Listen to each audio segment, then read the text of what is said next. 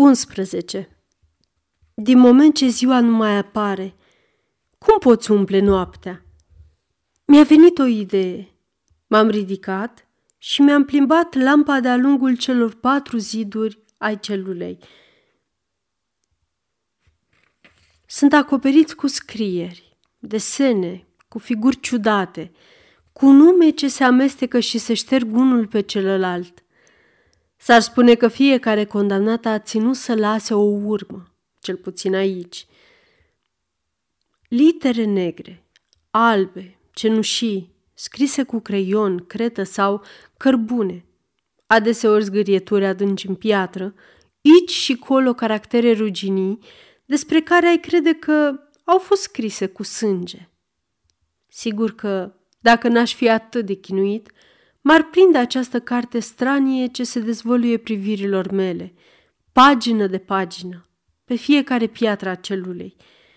Mi-ar place să realcătuiesc un tot din nenumăratele fragmente de gânduri risipite pe dale, să regăsești câte un om sub fiecare nume, să redai sens și suflu vieții acestor inscripții mutilate, acestor fraze dezmembrate, acestor cuvinte trunchiate, acestor trupuri decapitate a idoma celor care le-au scris.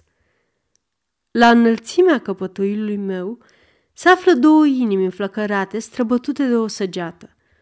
Deasupra, dragoste pe viață. Nenorocitul nu făcea făgăduințe de lungă durată. Alături, un fel de pălărie cu trei colțuri, cu un mic chip desenat fără pricepere, de desubt, și cuvintele Trăiască împăratul! 1824 Alte inimi focoase cu această inscripție caracteristică unei închisori. Îl iubesc și îl ador pe Mathieu Danvin, Jacques. Pe peretele opus poate fi citit numele Papavoan. Majuscula P este brodată cu arăbescuri și înfrumusețată cu grijă. O strofă dintr-un cântec obscen o cușmă a libertății, săpată destul de adânc în piatră, având sub ea Boriez, Republica. A fost unul dintre cei patru subofițeri din La Rochelle, bietul tânăr. Cât de hidoase sunt pretinsele lor imperative politice, pentru o idee, pentru o fantasmagorie, pentru ceva abstract, această realitate oribilă ce se numește ghilotină. Și eu, care mă plângeam.